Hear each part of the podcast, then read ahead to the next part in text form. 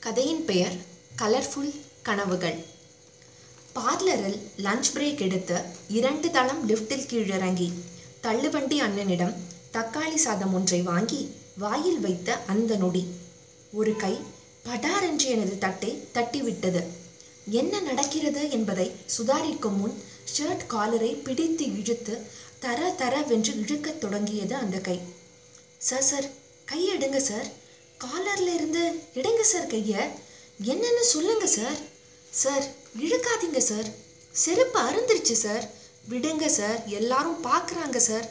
என்ற என் கதறலை சிறிதும் லட்சியம் செய்யாத அந்த கை இரண்டு தளம் வரை படிக்கட்டில் இழுத்தவாறே வலுக்கட்டாயமாக பார்லர் இன்சார்ஜ் முன் நிறுத்தியது.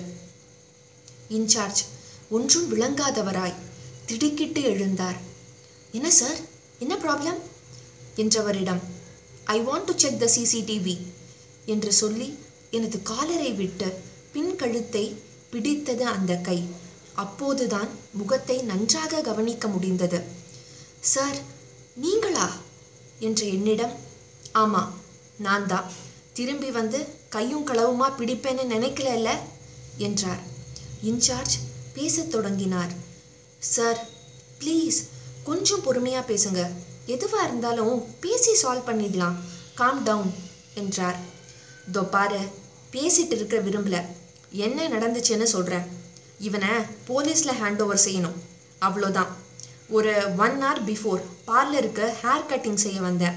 கையில் இந்த க்ரீன் கலர் பேக் கொண்டு வந்தேன். இதோ இந்த ஃப்ராடு தான் சர்வீஸ் செஞ்சான் அப்புறம் ரொம்ப கம்பல் பண்ணி மசாஜு ஹேர் வாஷ் எல்லாம் செய்யுங்க சார் நல்லா இருக்கும்னா. நானும் செஞ்சுக்கிட்டேன். அது வரைக்கும் பேக் என்னோட மடியில் தான் வச்சிட்டு இருந்தேன் ஹேர் வாஷ் செய்யணும் பாத்ரூம்க்கு வாங்க சார் பேக்கை நான் ட்ரால பத்திரமா வச்சிடுறேன்னா.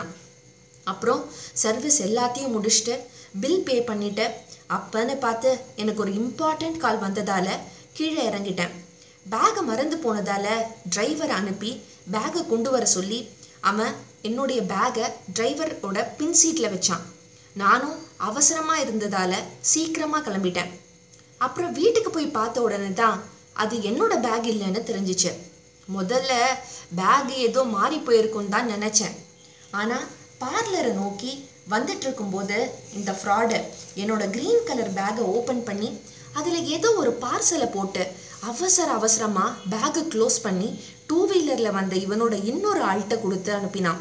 அதை என் ரெண்டு கண்ணாலையும் பார்த்தேன். அந்த டூ வீலர் ஆசாமியை துரத்தி போய் பிடிச்ச என்னோட பேக்கை அவங்கிட்டேருந்து வாங்கிட்டு வந்துட்டேன். கேட்டால் ரெண்டு பேரும் ஃப்ரெண்ட்ஸாம் அதில் seventy five thousand worth Apple mobile இருந்தது. இப்போ தெரியுதா இவன் செஞ்ச வேலை என்று முடித்தார். Sir one minute sir CCTV footage check பண்ணிடலாம். நீங்கள் சொல்கிறது உண்மையாக இருந்தால் டெஃபினட்டாக ஆக்ஷன் எடுத்துடலாம் என்றார் இன்சார்ஜ். சிசிடிவியில் பதிவாகி இருந்தது. நான் கஸ்டமரின் க்ரீன் பேக்கை டிராவில் வைப்பது. பின்பு அவரது டிரைவரிடம் டிராவை திறந்து ரெட் கலர் பேக்கை கொடுப்பது.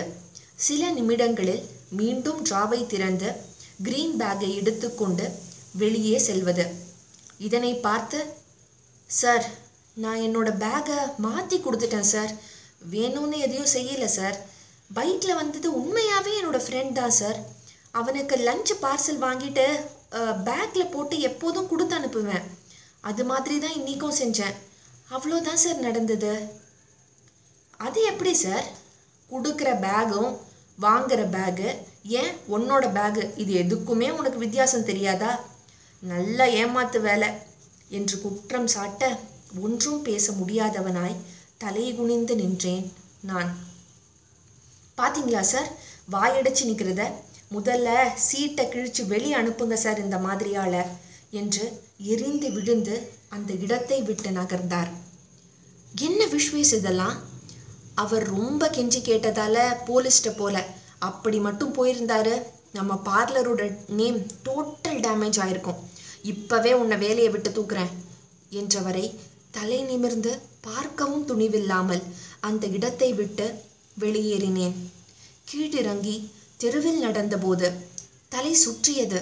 நடந்தவற்றை நினைத்து மனம் கூனி குறுகி போயிற்று. அப்போது ஒரு கை தோளில் பட்டது. திரும்பி பார்த்தேன்.